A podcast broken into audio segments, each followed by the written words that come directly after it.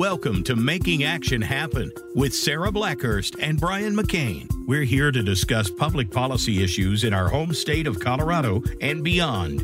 Making Action Happen is presented by Action 22. Find out more about our organization at action22.org. Now, here are your hosts, Sarah Blackhurst and Brian McCain.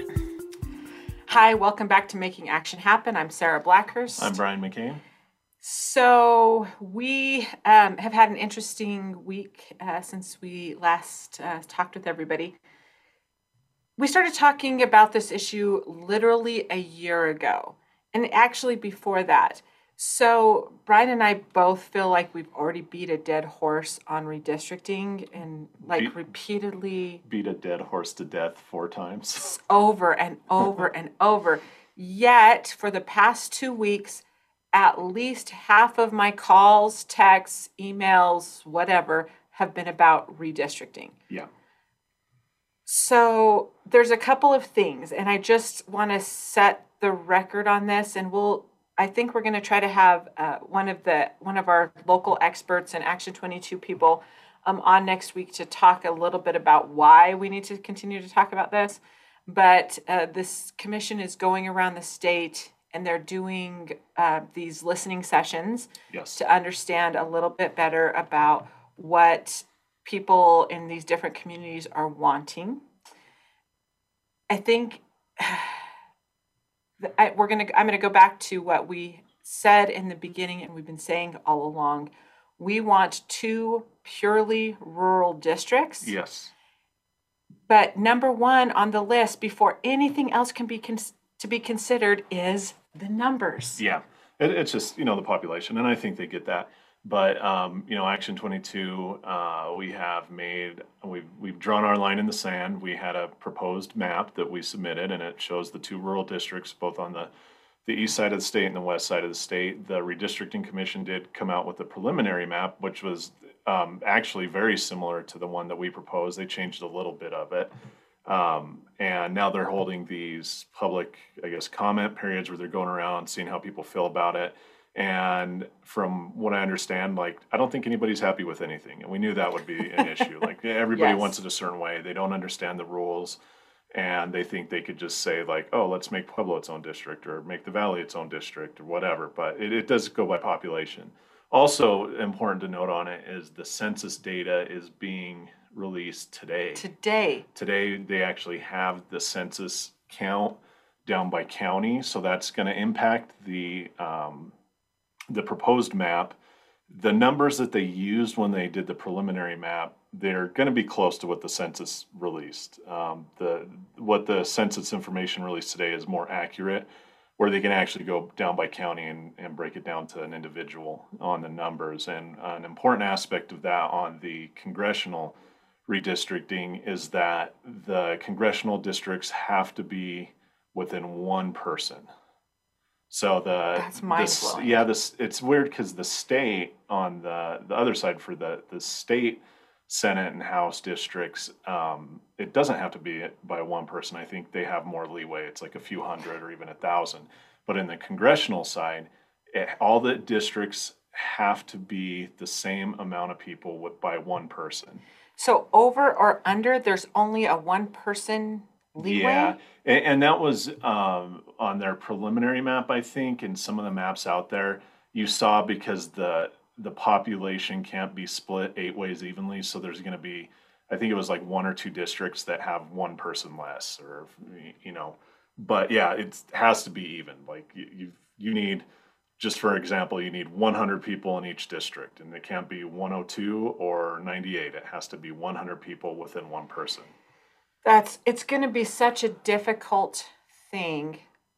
And what we heard from our membership in the very beginning, and we've heard all the way through, and every conversation is about representation. Yeah. It all comes down to how can we be most effectively represented?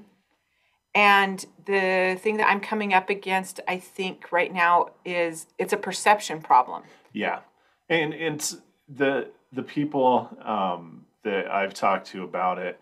You know, there there's some pushback. They're saying, well, why should our county be in the same district as a county up north? You know, the other side of the state.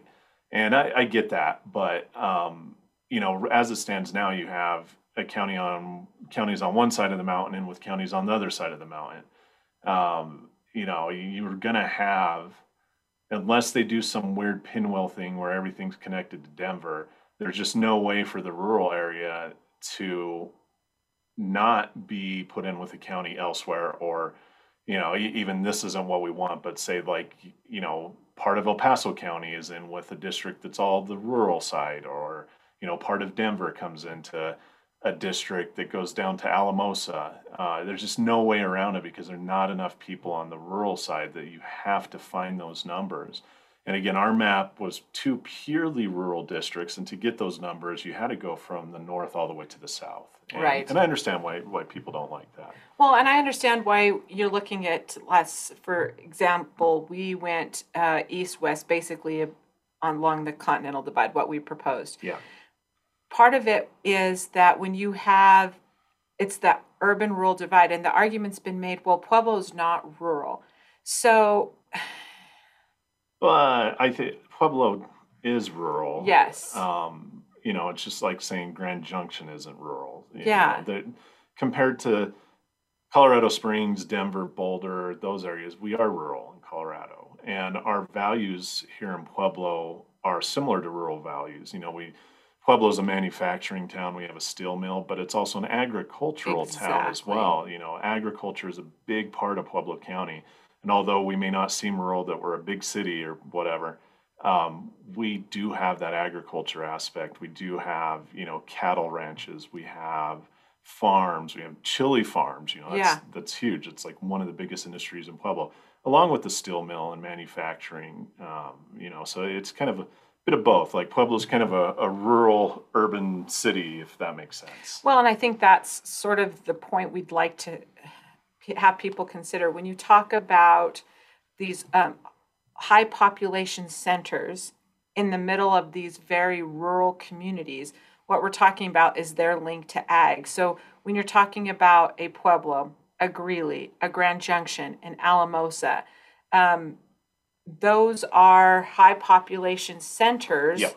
that are so um, intricately connected to the ag our ag community that you really can't take those apart. I think the other thing is that is bothering me about this is the things that I feel like we should be considering, like water issues, Yes. um, water issues especially, um, where the future of energy is, Yeah. all of those things, the ag and that sort of thing.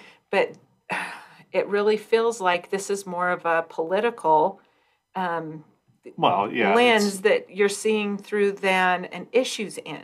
Yeah, it, it's this. They, it's you're not supposed to gerrymander the districts here in Colorado. Other states they do gerrymander because they don't have the set of rules and regulations that we put out for this independent commission on redistricting. But when you break it down, like it's going to be political no matter what because Right. this is drawing of political districts. I mean, this is the districts. These are the districts where you elect a member of Congress.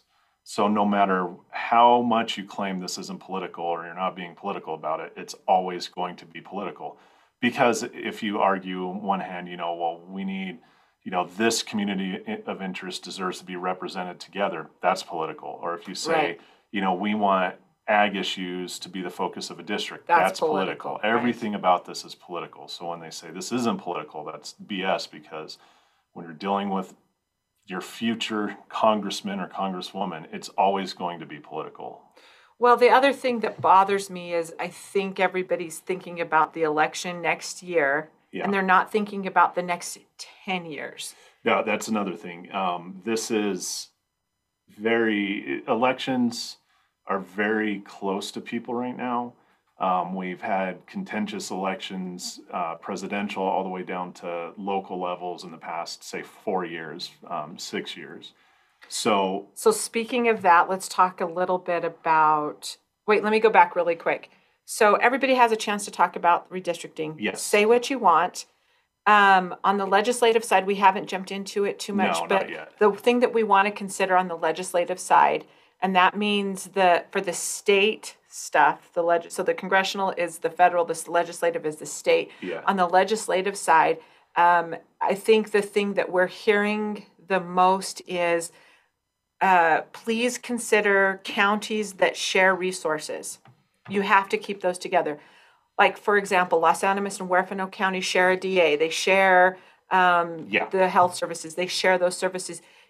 Be careful about keeping those together. Yeah, it just makes it more smooth, both on the federal and the, the state, the legislative side. It's Yeah. just, um, you know, one one thing that I, I believe is very important, um, more important than anything in the congressional side right now, is that El Paso County can't be split up. They're going to shave a little bit off of it because they have too many people for a district. But there's a couple arguments out there that they want to split up El Paso County to make the numbers for some of these districts. Right. But I don't think El Paso County could should be split up, and the reason for that being is El Paso County, their industry is military and DoD. Um, they have uh, NORAD, um, Peterson, Fort Carson, Schriever, the Air Force Academy, uh, all in this one district. And if a lot of that comes down to funding and money, and that's federal, and so it's would be interesting and be I think it would be a problem if you had two or three members of Congress splitting that up, whereas they may not see eye to eye on, say, defense spending or military funding or something like that, and it could create problems there. So it's better to have, you know, one member of Congress kind of oversee this area.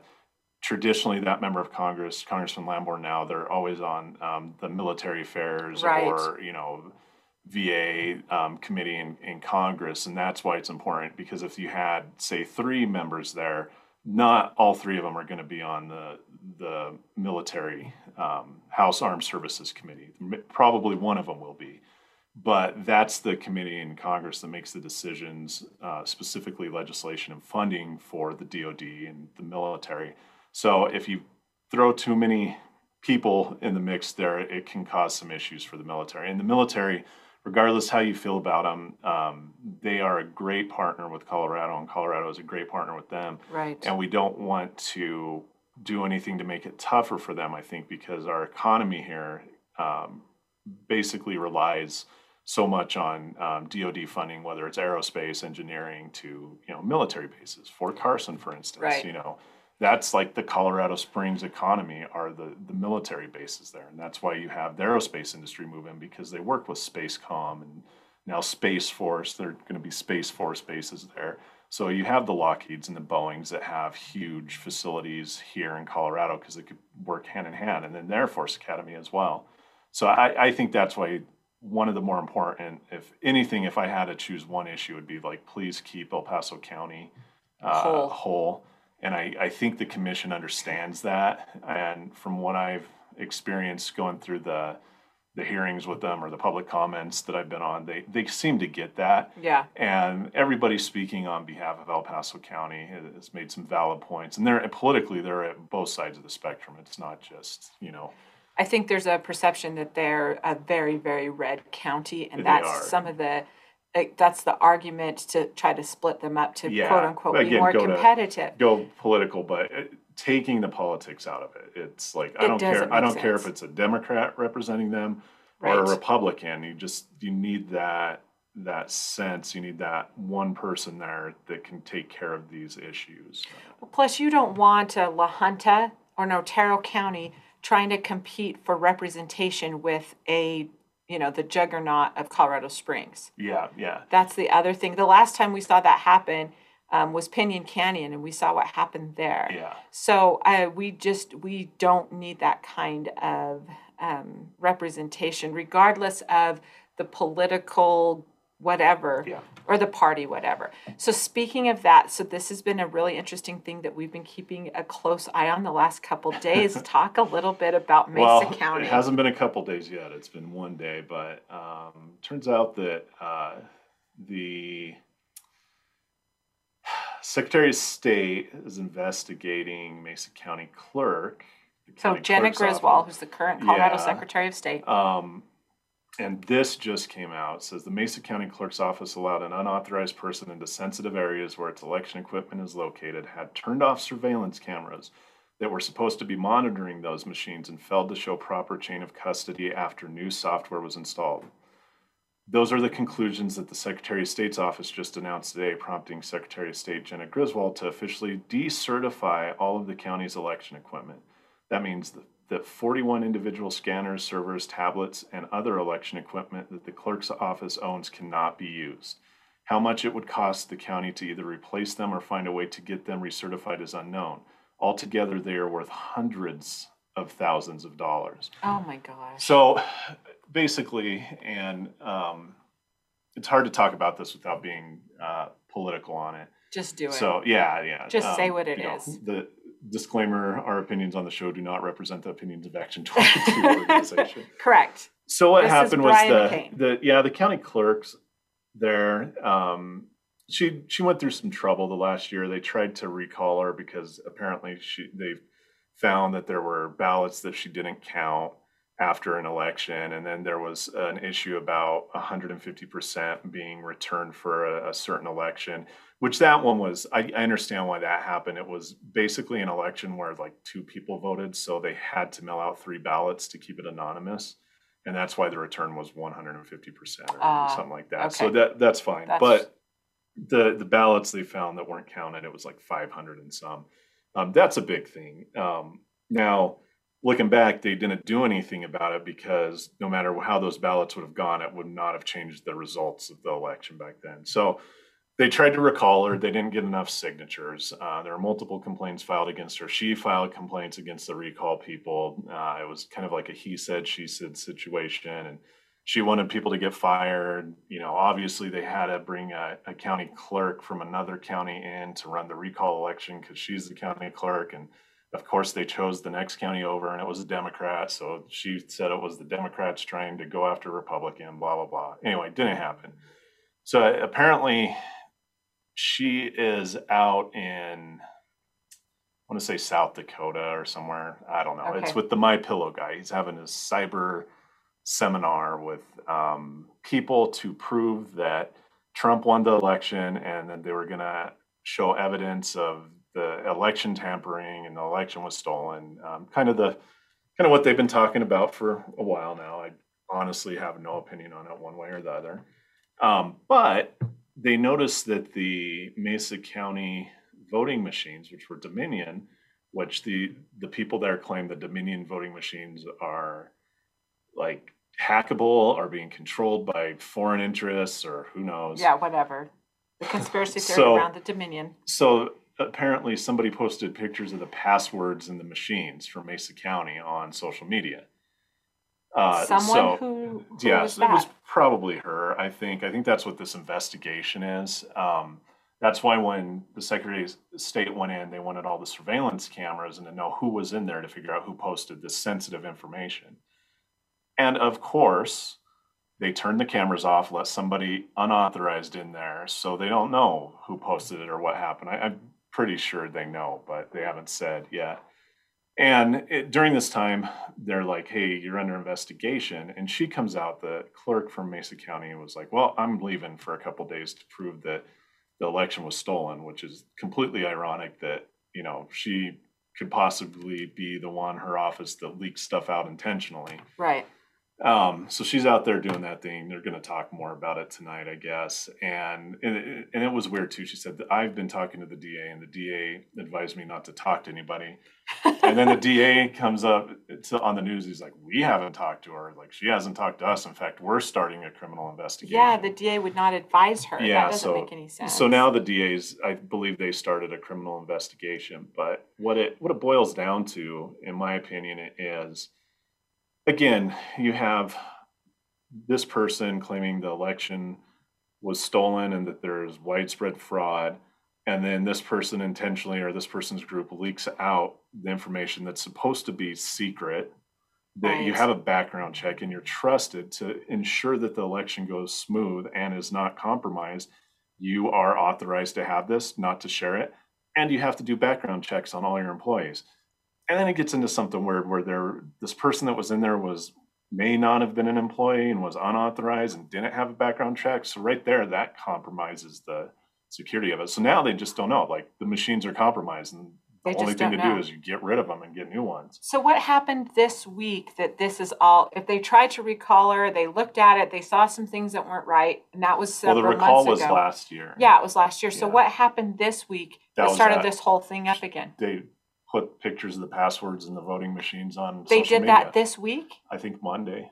Oh my word. Yeah, it was Monday, and then I think the Secretary of State initiated the investigation or con tried to contact her on Tuesday, and that's when they said, "Hey, we're coming.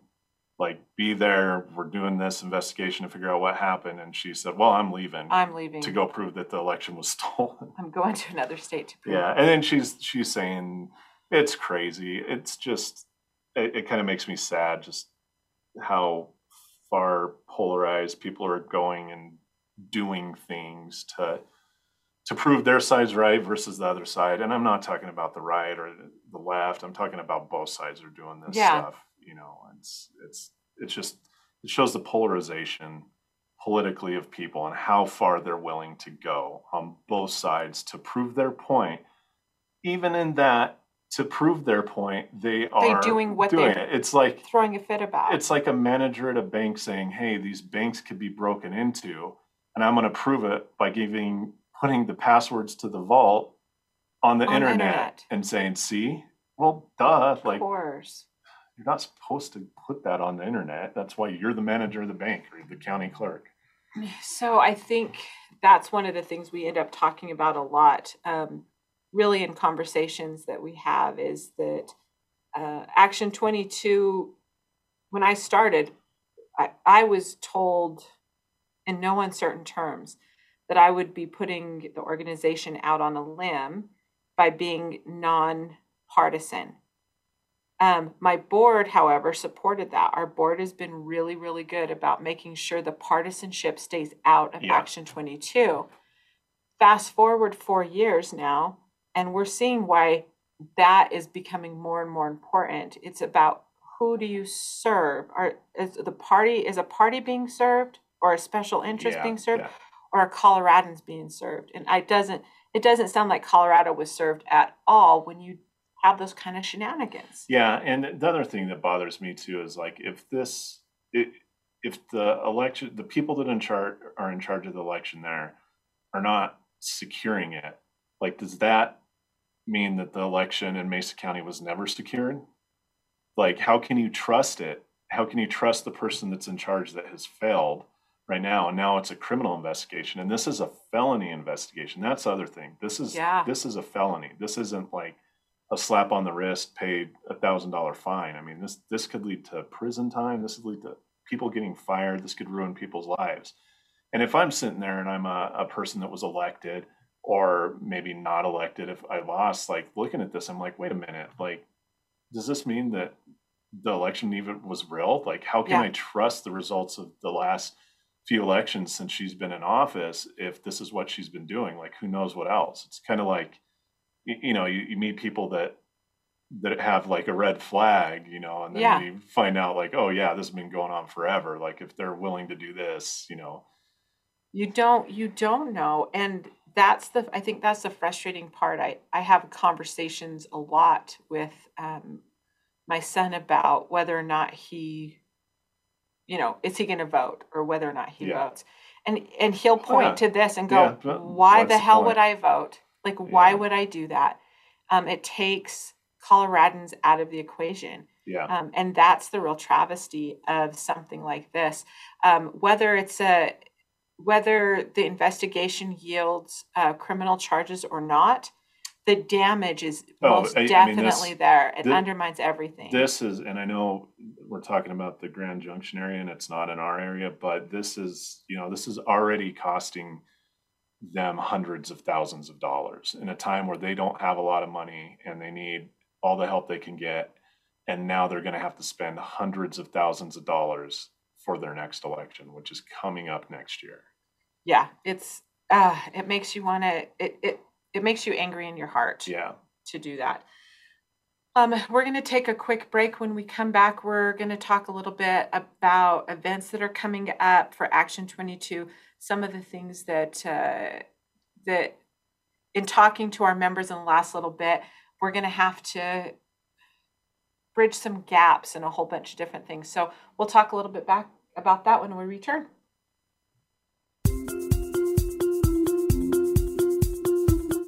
Become our friend on Facebook. Post your thoughts about our shows and network on our timeline. Visit facebook.com forward slash voice America.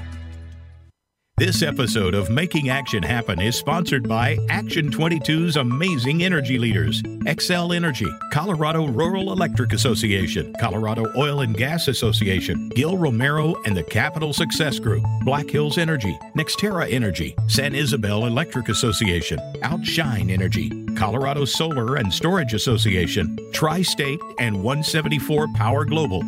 Action 22 is a nonpartisan, membership driven organization which serves as a voice for action on public policy for 22 southern Colorado counties on the state and federal level. We focus on how issues relating to Colorado legislation, local government affairs, healthcare, education, and natural resources intersect for the economic health of our region. If you're a leader in your community and are considering joining Action 22, you can get more information by emailing show at action22.org or visit our website at action22.org.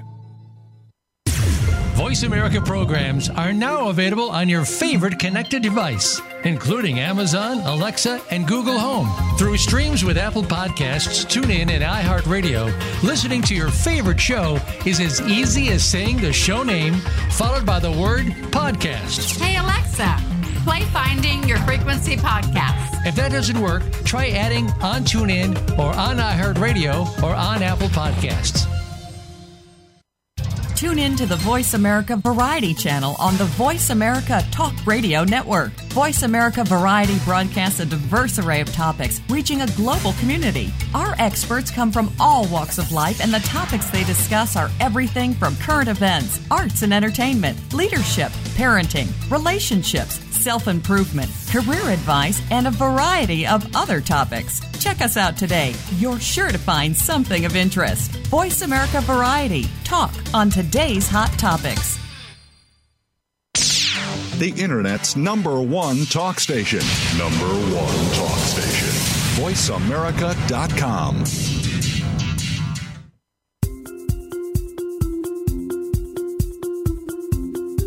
This is Making Action Happen with Sarah Blackhurst and Brian McCain. To reach the show today, call in to 1 866 472 5788. Again, that's 1 866 472 5788. You may also reach out via email to sarah.blackhurst at action22.org. Now, back to Making Action Happen. Hi, welcome back to Making Action Happen. So, yesterday I had, and I don't do this very often, but I had a moment of pure brattiness on uh, social media. Uh, so, the Pueblo chieftain.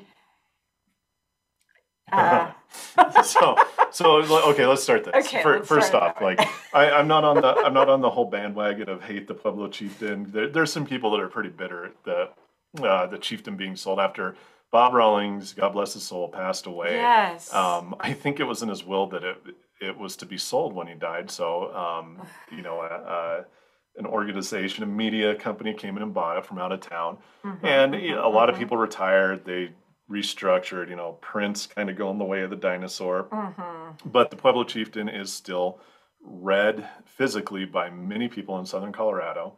Mm-hmm. So they brought new staff in, and you know, blah blah blah. Things change People were unhappy. Whatever. so then, then today, in the paper, there's like a recipe on how to use New Mexico hatch chilies to cook or something like. yes, it was like there was an article, there was pictures, there was talking a, a lot of errors in the Yeah. in the text. By the way, um, somebody from from Texas was writing about hatch green chili, which comes from New Mexico. Which is our enemy, our chili enemy. Yes. hatch. Like It's not a rivalry. It's like Oh, it's it, we're enemies with their those chili people are worthless. So, like we saw, there's a they bought banner, they bought billboards in Pueblo. oh yeah, we did the like, same. It's it's a fun rivalry. It's really not like hateful or anything, but yeah. So So Ha- Hatch comes up and you know they put up billboards in Pueblo that you know Pueblo green chili. Now they, we have Hatch billboards in Pueblo, and we did the same thing down there. It's fun. It it drives you know people to buy chilies, and yeah, it's it's a fun. But for the chieftain to like put an article about cooking with Hatch green chilies, I'm like, the Pueblo chieftain, and this is the home of heroes and the Pueblo and chili. Pueblo chili. Oh man. Oh, it was just there was a tone deaf. So I put something on Facebook about it, and it's gotten some interesting responses. Um, mostly like yeah. you know, like so the poor chieftain. Those guys don't even know what hit them. So um, I just had to say, I was bratty. I admit that I was bratty, and I regret nothing. Yeah. I regret nothing. I mean, you gotta have some awareness of the community you're Oh, serving, especially when they already don't like you right now. yeah they're not stuff. they're not fans right now um so we have been having a lot of conversations um about a lot of different things education has been one Yeah. we did the show last week with um uh Cathay Reynolds uh we have been having a lot of offline conversations. Uh, our membership has increased dramatically in the last couple months which we you know we needed to have happen. Yeah. we wanted to have happen um, and every day we're getting um, new people on. Here's and we always ask the question what matters most to those we serve and what does our community need from us? As we're looking at all of these funds coming up um, they're they're starting to designate the buckets so there's a couple things one is that and we've talked a little bit about on the show before but it bears repeating so all of these funds in Colorado, Colorado's unique in its fiscal policy, and one of those things is DOLA. So we found one other DOLA in the country. Was it New Jersey? Yeah, I think it's New Jersey has an agency that's similar to Similar DOLA, to but that, it's not but the same. certainly thing. not Yeah. the the Yeah. broad strokes that. And so it's unique to here. Yes, and for those not familiar with DOLA, it's a Department of Local Affairs, and it's a state agency that was started back in the I think we figured out like the 60s or 70s. Mm-hmm. Yeah. And basically, there there is a, a tool for the the local communities to use for everything from funding. They do some some licensing stuff, but it's mostly like, hey, there's money available. You go through DOLA, and DOLA works with you. Um, they're there to offer help. You know, they have people that assist. If a, a community or county is in need of something, you could call up DOLA and they say, hey, here's what's available. Here's what the state can do Right. versus in other states you just have to figure it out like you know uh, and it, we've talked about it in rural communities they don't have the resources that say like a denver pueblo or, or springs has where there's people on staff that full Right grants. Yeah. yeah write grants seek this out so dola is there you know specifically to help these communities that may not be Yeah. able to help themselves and navigating the state and funding and all that fun boring stuff Yeah. So there's also the Office of Economic Development and International Trade that we lovingly call OEDIT. They've been having a lot of conversations now. Then you have the federal ones, the EDA, Yeah. the um, USDA, USDA Rural Development, all of those. Yep. So, in having these conversations, they're saying we're going to put this much here, we're going to put this much there. And then, of course, on the federal side, the infrastructure Mm-hmm. bill that went through that the Dems, um, it, the Senate passed it. It was more than the Republicans wanted to spend and far less than the Dems wanted to spend, but it passed and now it goes on to the House. So that infrastructure piece. So it's just really hard to know what money to go after right now. Mm-hmm. But on the state side for Colorado, what I'm hearing over and over again is we don't know how to access the funds. And I know it's a true thing Yeah. about accessing those funds.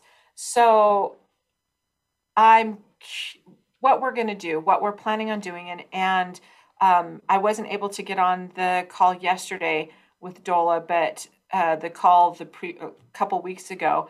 Um, we're going to put on a road show. Yep. Action 22 is going to do a road show where we go into five of our communities and we're going to do it in La Junta, Trinidad, the San Luis Valley, Pueblo, and either Fremont County or Teller County and have this um, little working group so we can figure out how to help these folks access all of Yeah. these funds because they've got the buckets but they're still trying to figure out the particulars i think and they're they're, they're almost there they're Yeah. just right there but now then the next step is okay how are you going to access this And, and we're going to be a resource for them for Right. for the region, uh, just because again they don't have a lot of time to spend on this, or maybe even the know-how. But we do have that uh, relationship with the state and with DOLA, where we can pick up the phone and call them, and actually have them come down and visit with these communities to explain how this is going to work. And then doing this, you know, some some of our counties may figure something out that the other ones didn't. And if we keep this all in Action 22, it could be like, oh, hey, uh, Pueblo County did this, and this is how they navigated the system, and take that to um, Alamosa, and then Alamosa, oh, hey, we figured this out. Let's take that over to Baca County, and you know, like, hey, Colorado Springs figured this out. Right. Let's blast this out to everybody, and let's and, see say, how this we is can how do it does this it. Yeah. Well, and also of the vision that you and I have had, um, and that we've been trying to push for the last little bit, and we talked about. Everybody was talking about this beforehand, but nobody's. It didn't really move anywhere. Yeah. Is this regional approach? Yes. How do we do that? Because traditionally and culturally and everything, the mindset is all these different counties and municipalities. There's a little bit siloed, and they're competing for. They've always been competing for the same resources. Yeah, so the, this county is competing for the same thing the next county over is competing for. So if we do this regionally, it benefits everyone. and there is still going to be that competition on that. And we don't want to get, eh, you know, we won't like take sides if it's Right. competitive funding or anything like that. But I, I think looking at it regionally, like what's best for the region, how can we help out as many people as possible in the Action 22 footprint? So that's been, it's going to be a paradigm switch. It's generally, I thought it was going to be a little bit easier than it is, but I've been having lots of conversations in trying to figure out what our communities actually need. Yeah. And I think it's going to be a little more difficult to get them to think in that way um, than they have before. I don't know how to break down those barriers other than to do what we're doing is have this regional discussion and um, put it to the decision makers on how to do the regional stuff, how to do the regional stuff. I think one of the things that we've talked about that I really want to do as well is start having the chambers of commerce meet together. There's a really great example of that collaboration in the San Luis Valley. All of the county commissioners in the San Luis Valley get together once a quarter and they just have the discussions and they um, talk about you know where they're aligned on things and what they're going after and what they're doing. Mm-hmm. They've i've been super impressed and they think of themselves as fighting all the time but i haven't seen that anyplace else where there's a region and all the county commissioners get together and to do that. So we want to try to start to do that for the chambers of commerce Yeah. who are trying to work on this but in the 22 areas. This is the only way we know how to do this is to start to have those conversations but it's going to take a lot of buy-in Yeah, it is, and especially with Chamber of Commerce, is they uh, they tend to look out. Again, it's regional territory, like local territory. They're you know they're they're based on they operate in their area, and they don't want to share or go out there. But they're they're a little more open minded now, and we've seen that like Trinidad. You know, they were doing something in coordination with Raton, New Mexico, with with Right. this. Um, Spaghetti Western Festival, which is during our uh, Action 22 annual meeting. So we'll see that. And they did that in conjunction with the Chamber of Commerce out of state, in Yeah. another state. Now it's only a drive down the road, but still. And, and you see, the Valley was, the Valley's really been good at that when it comes to all as- aspects from economic development to healthcare yes. to veterans issues to you know it's the valley. It's not like alamosa. It's not san luis. It's like the valley. Like, Right. and they have these groups of the valley of seven you know different counties down there that band together. So they've been they've been really good with that. Pueblo um, you know pueblo is big enough we're kind of our own entity and it's tougher to break out of that. But i think there's opportunity where it's like hey let's take the um, you know the Pueblo Chamber down to Alamosa, down to Trinidad, and do something down there for a week, and then bring their people up here and have them Yes. do something. And they do do that. Like I'm not saying that doesn't happen, uh, but I think if you get more of the community involved with it, um, some of the business leaders, there there might they might see some opportunity both for Pueblo and the other communities reaching out. Just for an example, using Pueblo. Um, you know, you have investors here that may want to invest down in Alamosa. You have people in Alamosa that may want to invest in Pueblo. And this could be just a facility or a vehicle to get it more involved, like maybe come up and introduce, uh, you know, somebody from the valley to all the Pueblo business people.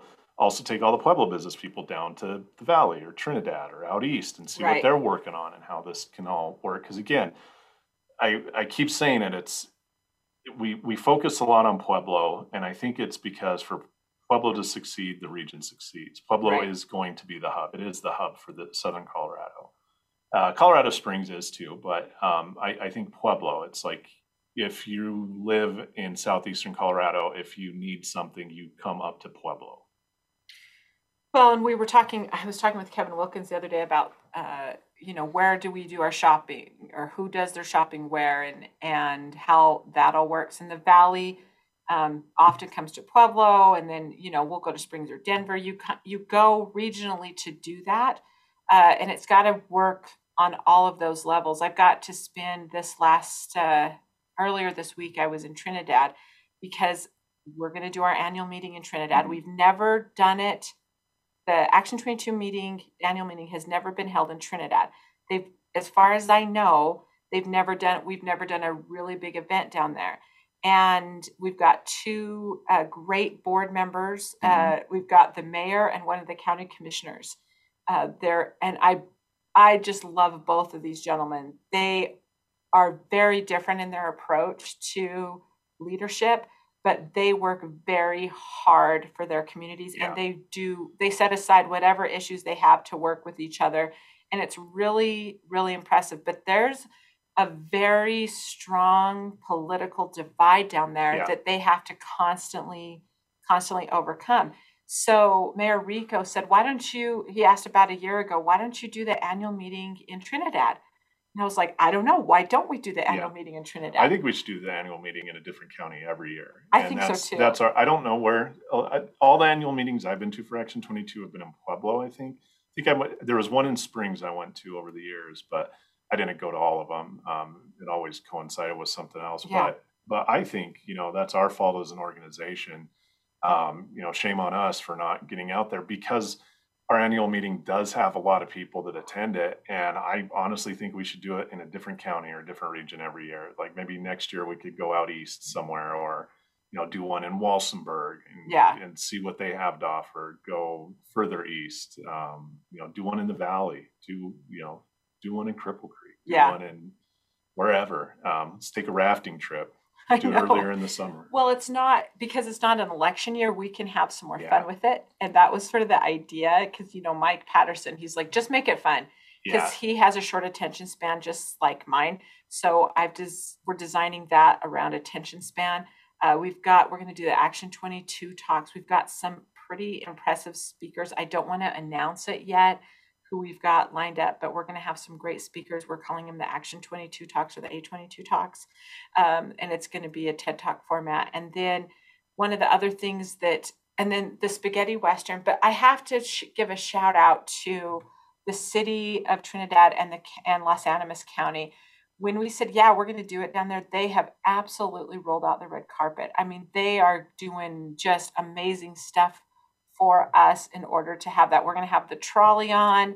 Um, we're going to have tours that are happening. We're going to have all of that really fun, and it's going to be an experience. The other thing that um, I've been having a lot of conversations about is some of these things that are a lot bigger lifts as far as what needs to happen, like, and we talk about housing. Um, without I, it change the term changes all the time, but housing uh, from a capacity and economic building side of it, that's one issue. And then um, it's it was unhoused it was unhoused for a minute, but it's not unhoused now. But it's and it's not homeless, but it's that's still homeless it's homeless. Yeah. I don't know. I'll wait till next week to see what the new term is, Yeah. but um, that's a different issue altogether. But to address either one of those issues, there's going to have to be some public-private partnerships. Yeah, and there has to be consensus too. That's where you're finding it difficult. And even though homelessness and unaffordable or accessible housing or for non-homeless people so say workers coming in like nurses or whatever manufacturing um, even though they're separate they're still kind of connected but i think when they have these discussions they get confused. They they're talking about both issues and the solutions don't aren't the solutions for homelessness aren't the same as for accessible housing you know? And, Right. and it, it muddies it up a bit but i thought it was interesting i think that report came out where they were spending more on a homeless individual Oh a year than it would cost to rent them a house and provide like groceries and services. Dramatically more. It was in the Denver Post like a week ago. Yeah, and and that's it's funny because I've had this conversation with a few people that deal with the homeless side of things. Um, you know, La Puente was one of them. We went down and checked that out down at Alamos, what they're doing here in Pueblo is Triple Aim. Um, Alexis, we talked to her, and really the solution is you need to put people in houses. Like you don't put them in tent cities. And first off, that's dehumanizing, I think, and I Mhm, may get I some agree. flack for this, but it also it it encourages homelessness because it's not as controlled, brings in drugs. People move to those areas to live in the tent cities, and that's not a solution, and it's temporary. Um, but what the, the answer, what everybody that's telling me that's the expert on this are like, no, the, the solution is easy. You put people in houses Yes. and that's it. And it's cheaper than spending all this money on multiple levels of programs that aren't fixing or solving the problem. So the article in the Denver Post said that um, a one bedroom, just very basic one bedroom apartment would cost about twenty thousand a year, and what they're spending individually in the area on services and uh, to basically to keep these folks in tents is between forty and one hundred and twenty thousand dollars a year Yeah. or something crazy like Yeah. that. And I think, uh, how can we not do better than what we're doing? Like, where's the disconnect? Yeah. Uh, and it feels like, I don't know, that doesn't make sense to me logically. And so, and if somebody like Lexi with Triple Aim is saying that's what I think she is, the she's the authority. We should be listening to her. Yeah. I want to have her on the show. Um, we've kind of played phone tag off and on. She's always she's always busy and She is. so. Uh, the other thing um, I saw that was like Los Angeles County spends over a billion a year on homelessness. And if you look at Los Angeles right now, it's like Mad Max. It is. It's insane. It's horrible. And the the crazy thing they they want to double that. And what they do is they double the money. It's like they throw more money at it and then they just hire a bunch of people to talk about it more instead of actually doing and actually something. doing something. I don't think that's the case here in Colorado, but I just looking at like Los Angeles where that is the problem. Like California has horrible, horrible homeless problem. And we're not even talking about people that are like on the streets, like no job. These are people that have jobs that are living in tents on the side of the road because they can't afford anywhere to live. But ah. a billion dollars they spend on that. A billion. That just I don't even I can't even wrap my brain And around that. what- And they want to spend more. if they want to spend It more. It feels like Oh, yeah, there, there was there was a press conference where they're like, we're gonna we're gonna basically throw more money at this, and we're gonna hire all these experts to come up with a solution. I think Lexi has the Yeah. answer. Ask her.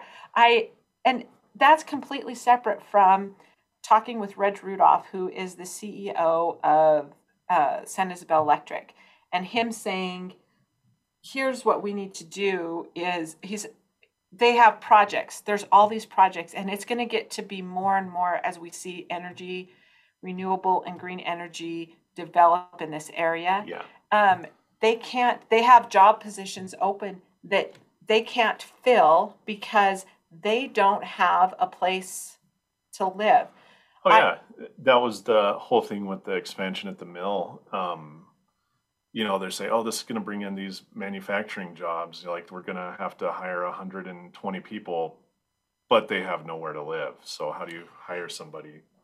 So and it goes through all of these rural communities so this and this is a true story i was talking with um, a lady i met not too long ago um, and they were moving to rye her husband has been teaching in Walsenburg Mhm. at John Mall, but he's been living out of a camper for like this will be his second year, and then they finally found some place that they could afford and that they're moving into um, in Colorado City or Rye, and he's going to commute every day. But it was because even in the dead of winter, you know those pop up campers. Yeah, yeah. He was living in a pop up camper and then would go back on the weekends to be with his family. So, four nights a week in the dead of winter, Yeah. he's living in a pop up camper because there was nothing available in Walsenburg.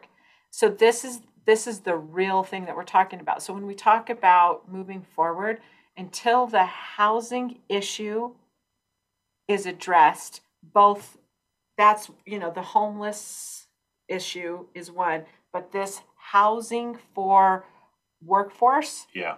is another one. And I don't know how we move forward until that one's figured I, out. I have three friends that work in Denver and live in Pueblo. They drive to work every morning. That's insane. Yeah. How do you do that? Lots of coffee.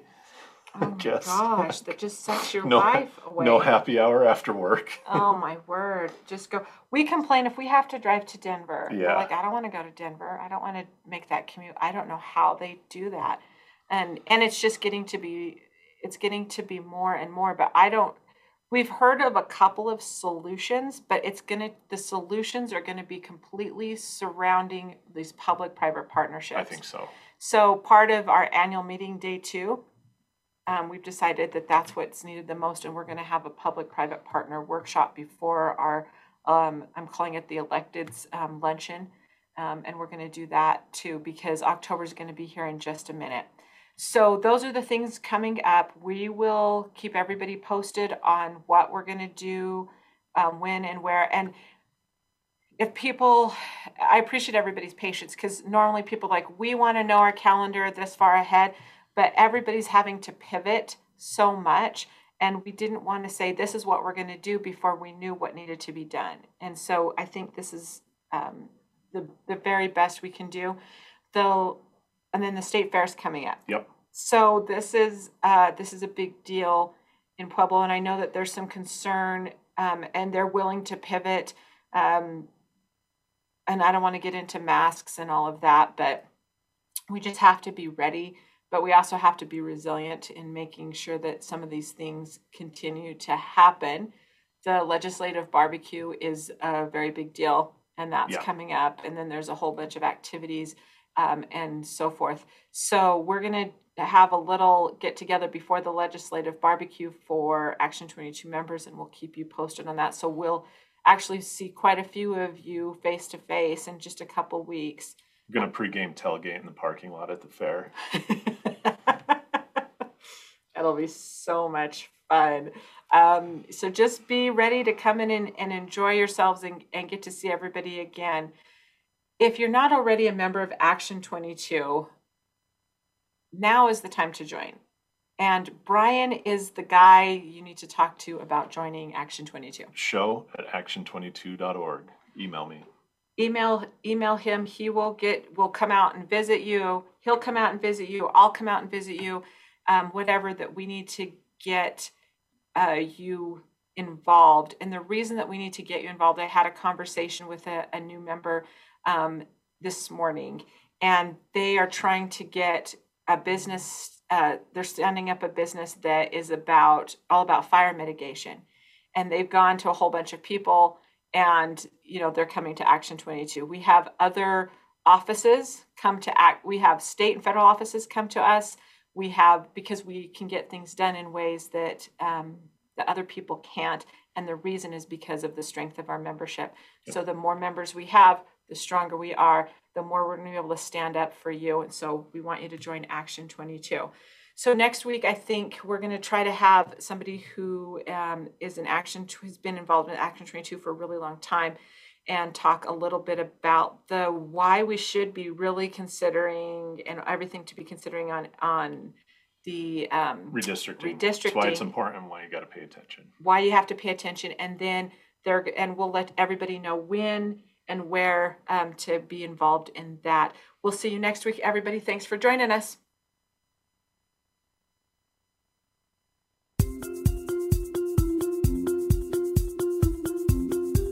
Thank you for tuning in to Making Action Happen. Be sure to join your hosts, Sarah Blackhurst and Brian McCain, for another edition of the show next Thursday at 1 p.m. Mountain Time, 12 noon Pacific Time, and 3 p.m. Eastern Time on the Voice America Variety Channel. Have a good week.